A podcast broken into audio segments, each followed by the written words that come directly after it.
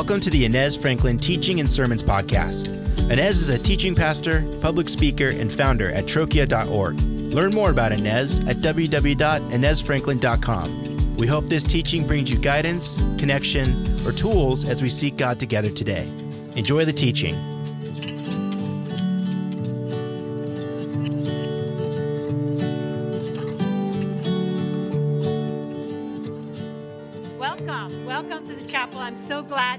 Here today. You know, that it begs the question, right? Why Mother's Day? Why do we do this? Um, I, I want to give you a little bit of context for why this is such an important day, why we do this. It's really not that old of a practice.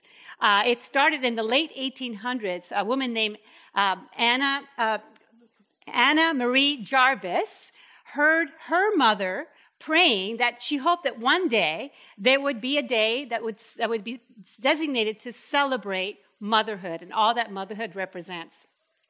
Anna's mother died, and after she died, Anna gathered her people at her church and they did a whole celebration of motherhood, not just her mother, but all mothers. And so this became a tradition. And over time, Anna decided to pursue this national holiday of Mother's Day.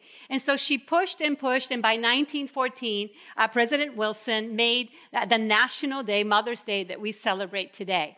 And did you know, maybe you didn't know this, but it was uh, Anna who came up with the idea of the flowers for mothers, particularly carnations. And I thought it was fascinating when I studied this that um, she chose white carnations at first because they represented purity, but also she chose carnations because it's a flower that does not lose its petals. Rather, the petals, as the flower dies, go inward towards the flower. Which isn't that a beautiful picture of motherhood that we never let go of our children, right? That our love for our children is, is just forever and all the way to our death.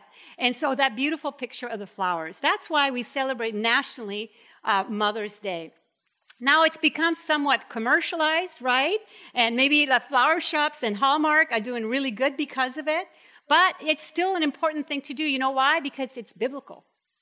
You see, scripture commands us to honor our mothers and our fathers. So a month from now, guys, we will celebrate you. Uh, but today, we're going to honor our moms as the scripture calls us. Exodus 20 uh, gives us the command. Listen to this. It says, honor your father and your mother so that you may live long in the land the Lord your God is giving you. Which is quite amazing. Out of the Ten Commandments, is the one commandment that has a promise. Honor your father and your mother, and you will be blessed. And so that's one of the things we wanted to do today. We want to honor moms.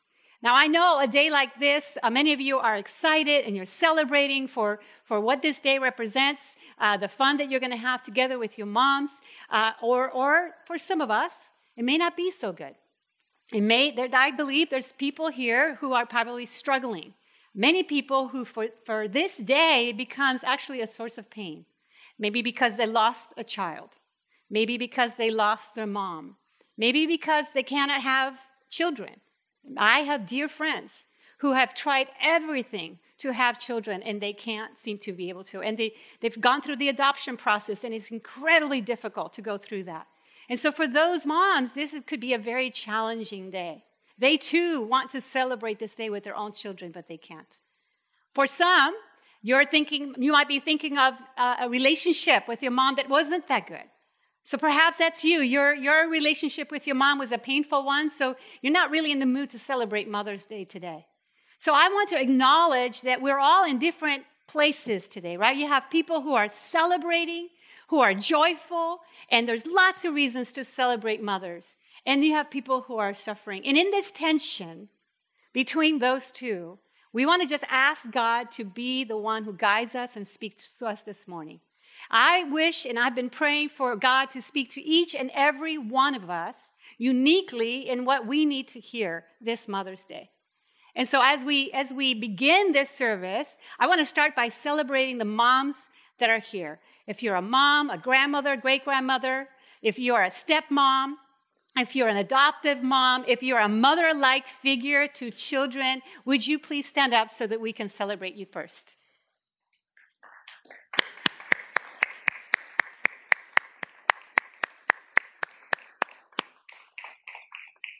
Thank you. Thank you. Now let us pray. Oh, Heavenly Father, we thank you. We thank you for the ministry of motherhood. We thank you for these moms. Oh, for all the sacrifice, for all that they give their children, all that they um, pour into generation after generation.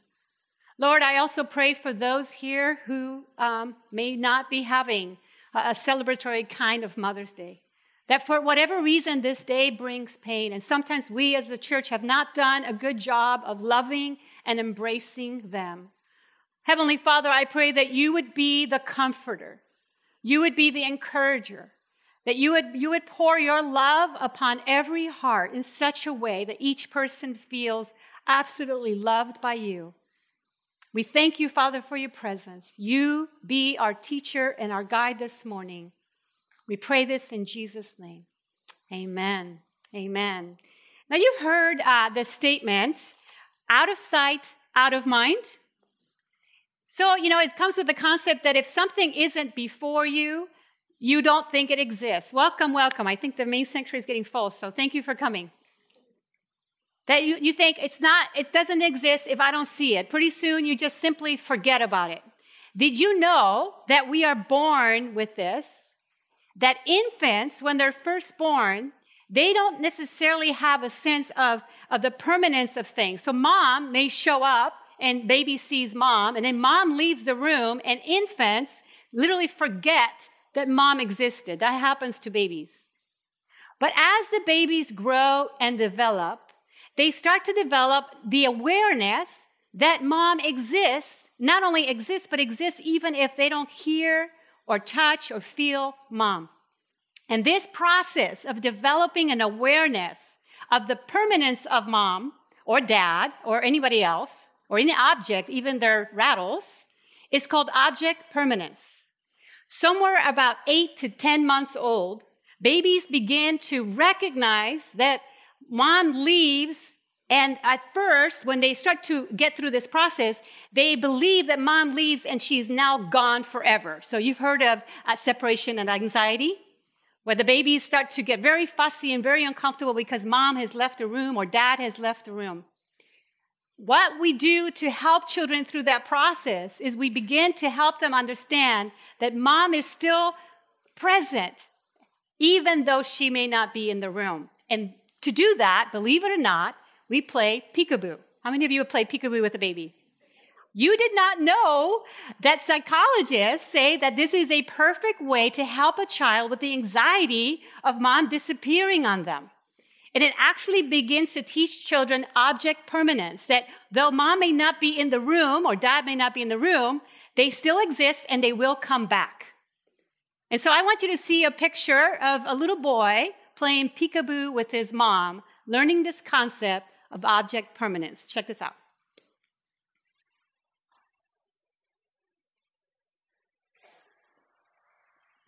Hey, Preston. Preston. Peekaboo. Peekaboo. no, you don't like that. Okay, here. Okay. Okay. Now. Peekaboo. Okay.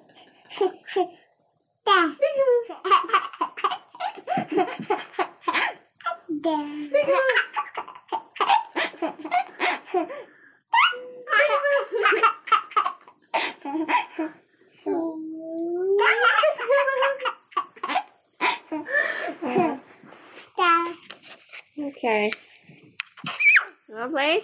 Peekaboo. Yeah. Yeah. Peekaboo. Yeah. Isn't that precious? Just as babies have to learn that though mom may be away from the room, she still exists and that she will come back. Though they may not hear or feel or be able to touch mom, she is still alive and present. I believe we have to learn spiritual object permanence with God. I believe quite often we have to develop an understanding that our Heavenly Father exists, that His character does not change even if our circumstances change. But we might be in a time in our lives where maybe we don't feel that God sees us, is not, we don't see God, We don't hear God. We don't experience Him. And yet, God exists and His presence never changes. And so, as we're going to uh, look at God today, we're going to look at God through the lens of motherhood. It's my desire that we would all have a greater appreciation for the presence of God in our lives at all times. We're going to look at three stories, three women in scripture who are mothers, and we're going to see what we learn about God through them. Because I do believe that mothering reveals the heart of God. Now, I don't mean to diss the fathers. Fathers too reveal the heart of God. Why? Because scripture tells us that we are made in the image of God, male and female, created in this way. Genesis 1:27 tells us, God created mankind in his own image, in the image of God he created them, male and female he created them. So every one of us carries with us, bear, bear the image of God onto the world, onto each other. And it means that we have characteristics that God has. We are all creative. We create things.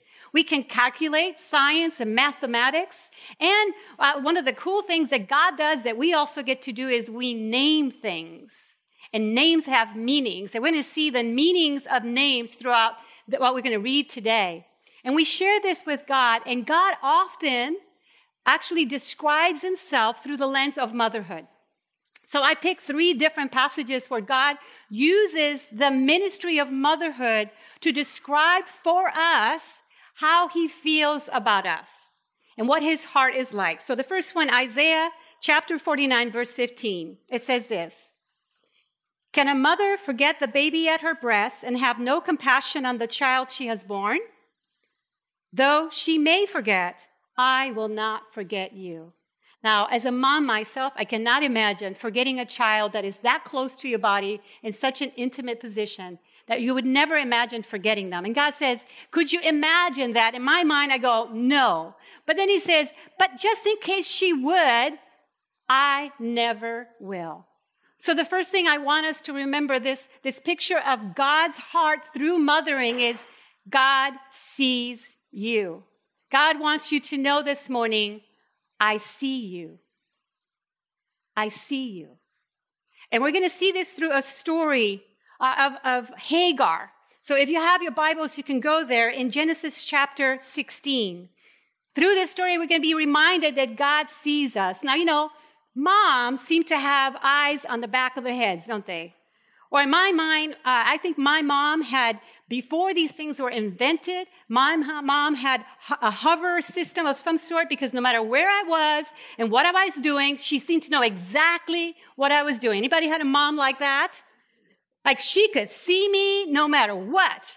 And I remember once I wanted to go in, I was in a drama class and I wanted to go into a, a class where we actually filmed a movie, but it had to be after school. And I asked mom for permission and she said, nope, you come home straight from school. You're not doing that. Well, I thought I knew better. Anybody done that with mom? And I went, I'm going to that class. And so I went and I, we did the movie and I came home before mom showed up. I, there was no evidence whatsoever that I was at the beach and that I was filming this movie. And my mom knew. She, she showed, looked, took, took a look at me and went, you went to that thing, didn't you? I'm like, oh, how did you know? And the thing about it is, that's how moms are. It seems like moms see us no matter what no matter what's happening. And it blows our minds away. How do they know? See, God sees you. He sees you now. He saw you an hour ago. He knows what's in your mind. He's going to see you after you leave here. God sees you. So let's look at the story of Hagar. Let me tell you who Hagar is. Hagar was an Egyptian slave. She was the slave of Sarah and Abram. Now, Sarah and Abram later were named Sarah, uh, Abraham and Sarah, and God had made a promise to them that they would have a children, a child, and that they would have many descendants, so many descendants they could not be counted. But the problem was that Abraham and Sarah were older. And so this promise seemed kind of crazy.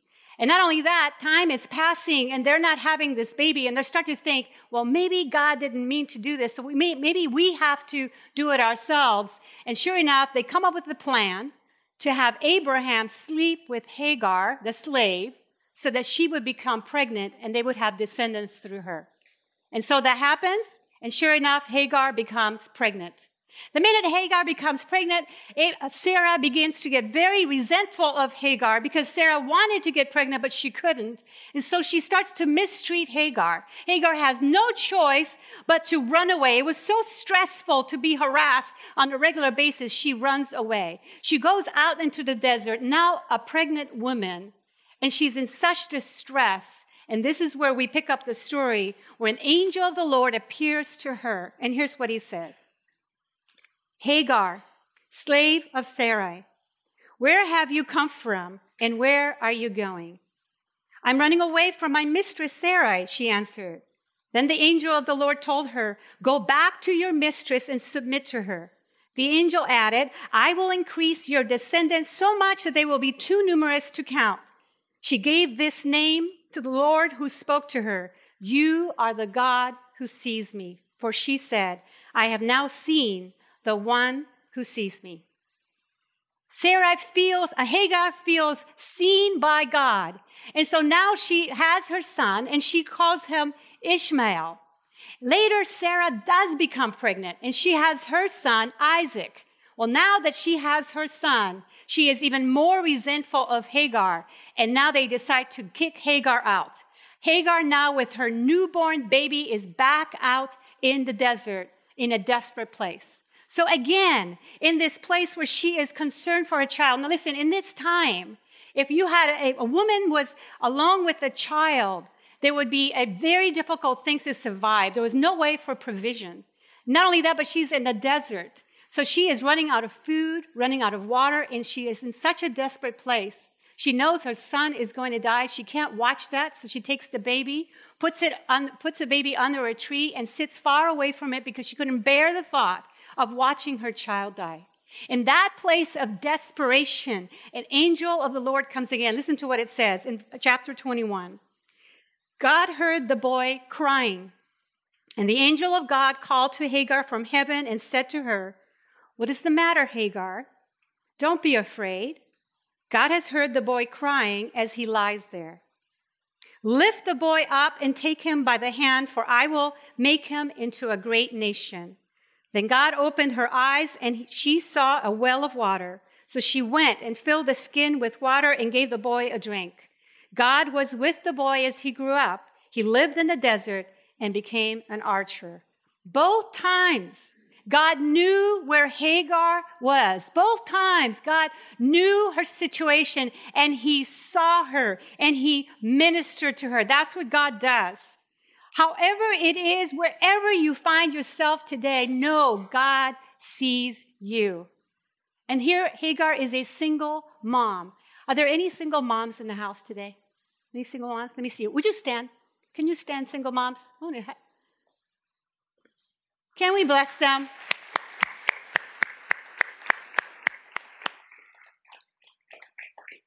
My mom did not get up because it's a little hard for her, but she raised seven kids on her own, too. Yeah.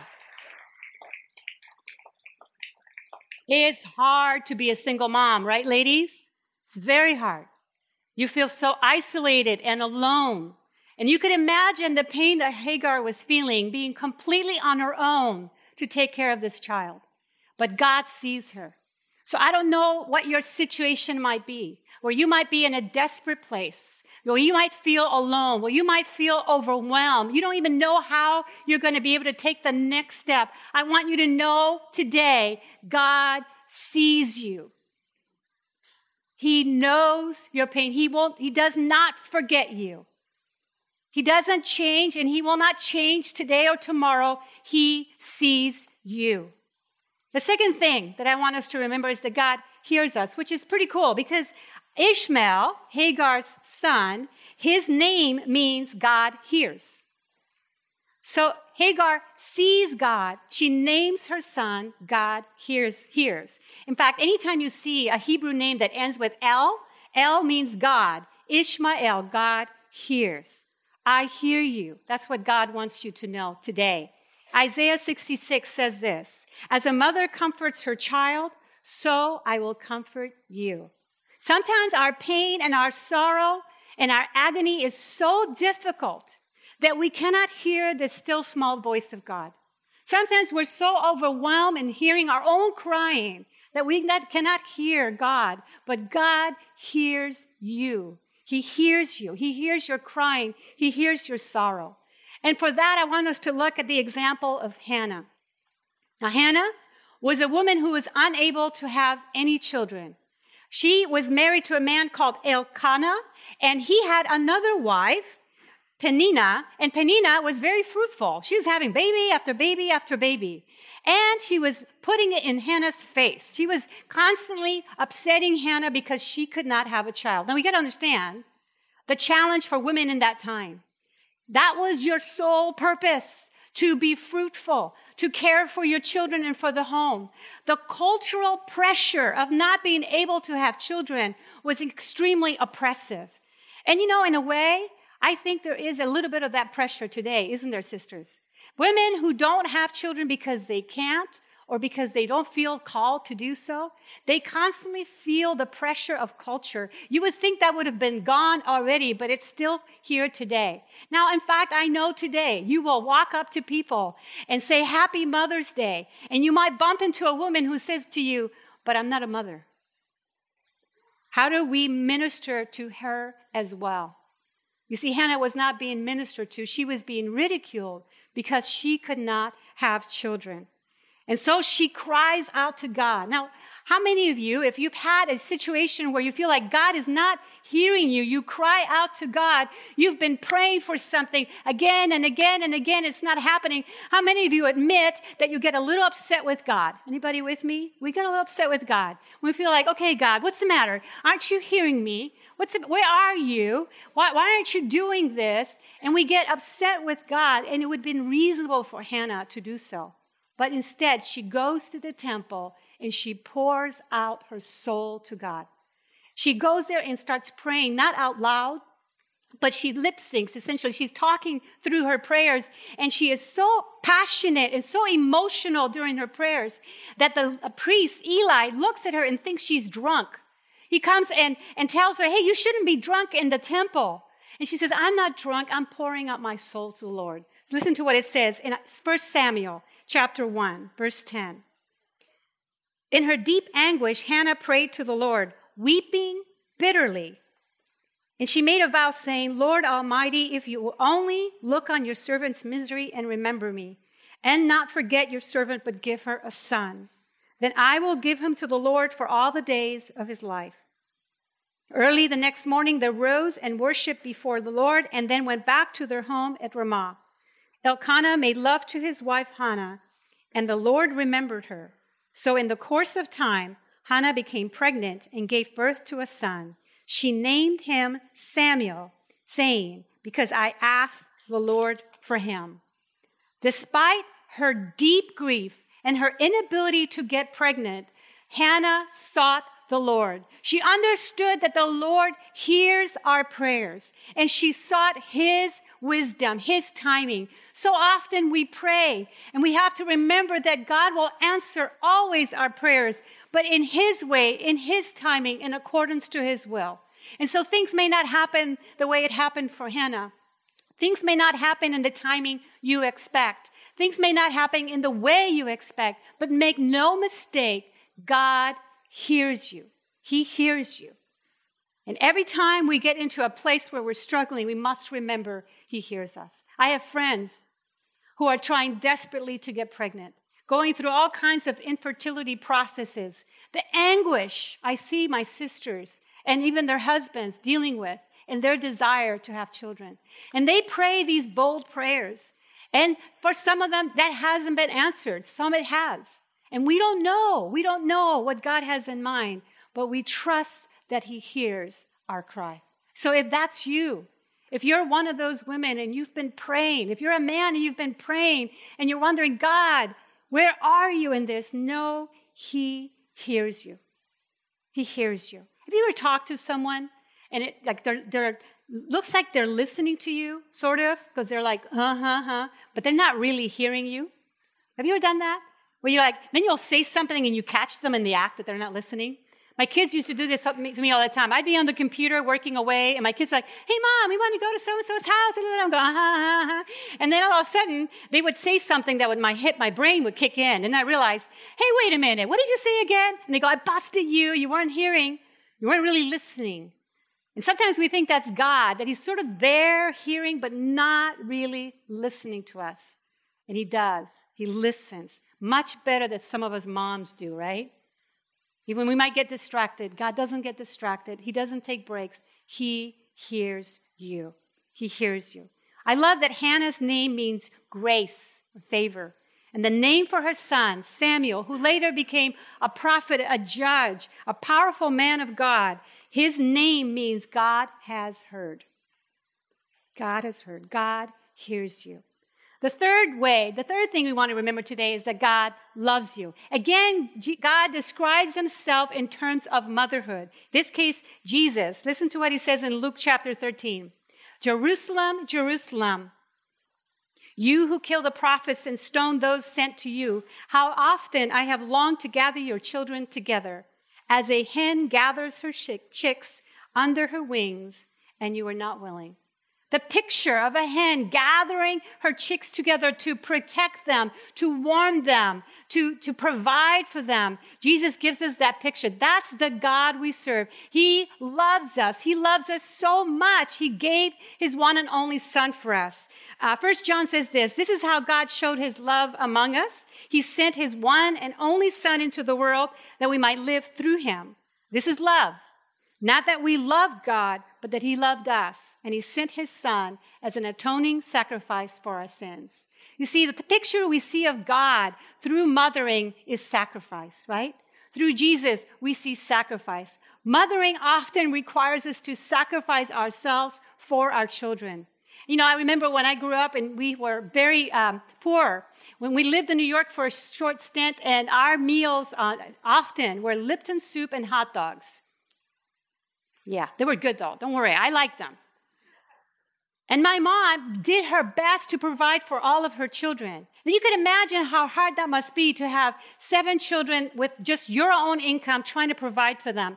But she was creative and she lived sacrificially. So one, oftentimes she would come and take one dollar for each of us and we would ride the train in New York uh, it costs $1 for the day, and we can go back and forth in the train. We could change trains, and we would see all sorts of different towns and cities with $1. So, out of her sacrificial love, she exposed us to the city of New York. Now, think about that.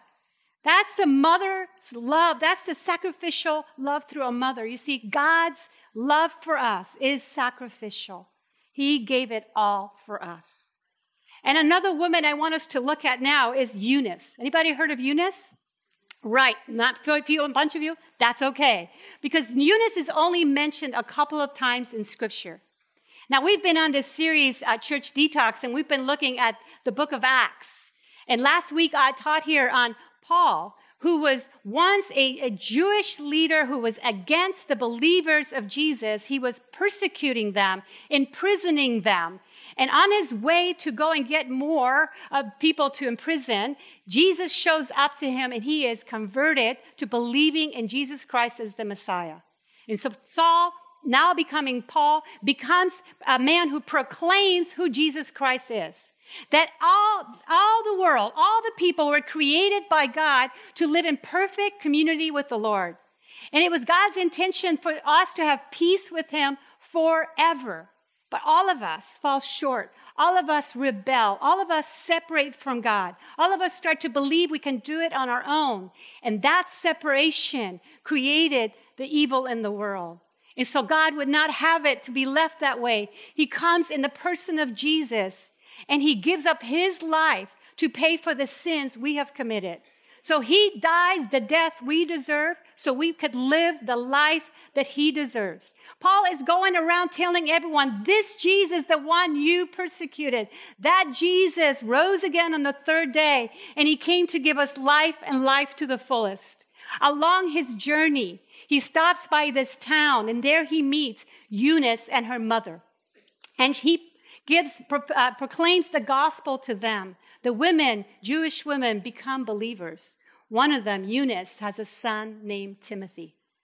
And Timothy, we're told, traveled with Paul, was Paul's uh, disciple. Timothy became a very respected leader at the church in Ephesus and also in other churches with Paul. It would surprise you to know that Timothy co-wrote many of the letters that Paul wrote. This young man was highly influenced by the faith of their mother, his mother, Eunice. Listen to what it says in 2 Timothy 1.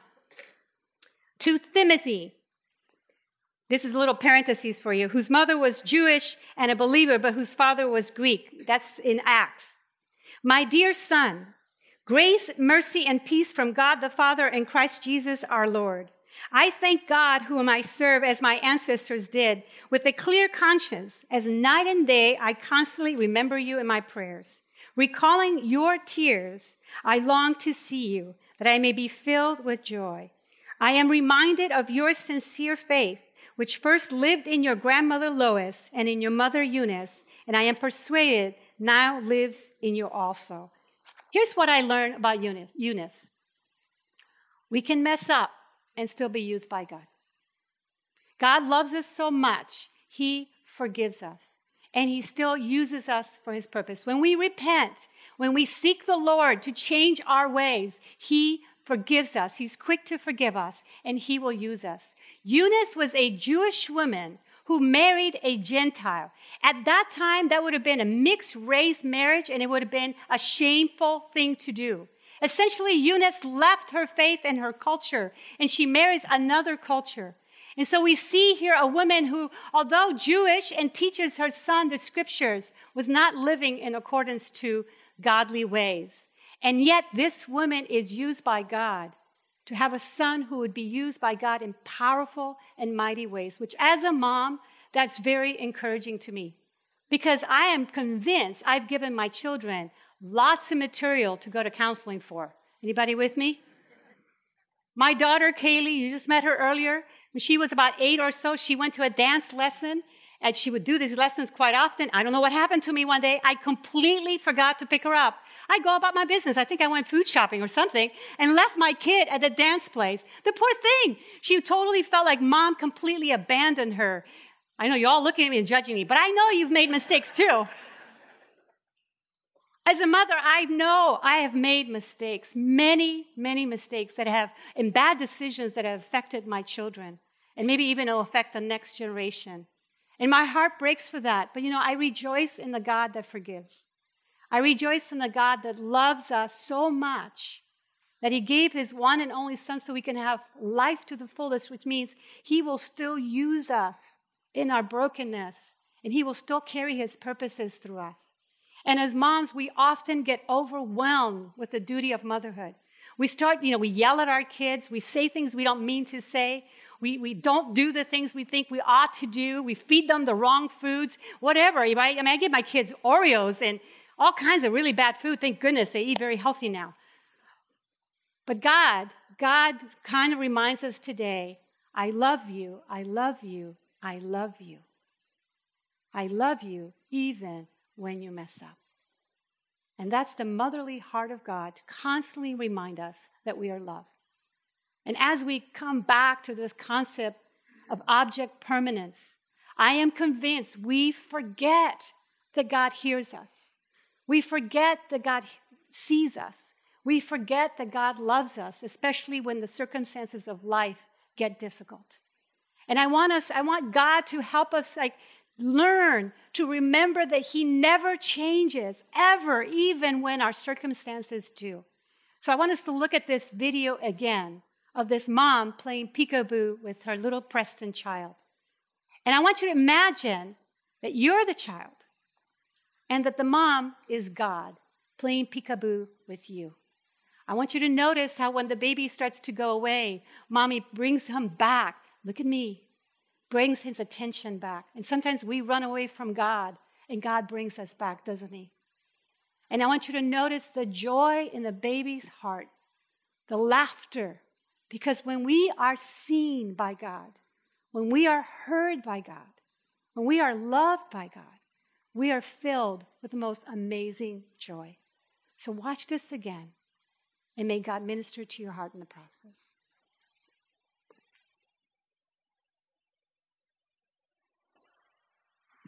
Hey, Preston. Preston. Peekaboo. Mm, Peekaboo. no, you don't like that. Okay, here. Nah. Okay. Okay. Now. Peekaboo.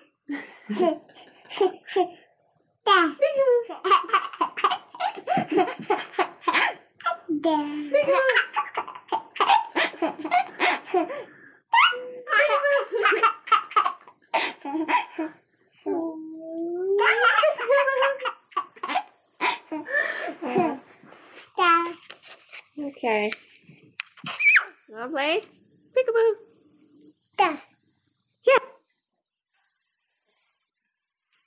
Paul writes in Romans 8:38, "For I am convinced that neither death nor life, nor angels nor demons, neither the present nor the future, nor any powers, neither height nor depth nor anything else in all creation." Will you read this part with me? Will be able to separate us from the love of God that is in Christ Jesus our Lord. God wants you to know today I see you. I hear you. I love you. That's his heart for you.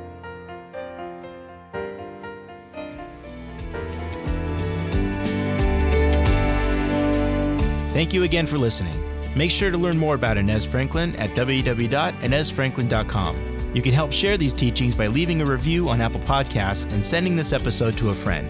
Make sure to follow Inez Franklin on Instagram, Twitter, Facebook, and more, where she is engaging with the community and inviting us to participate with God and His work together. Thanks again.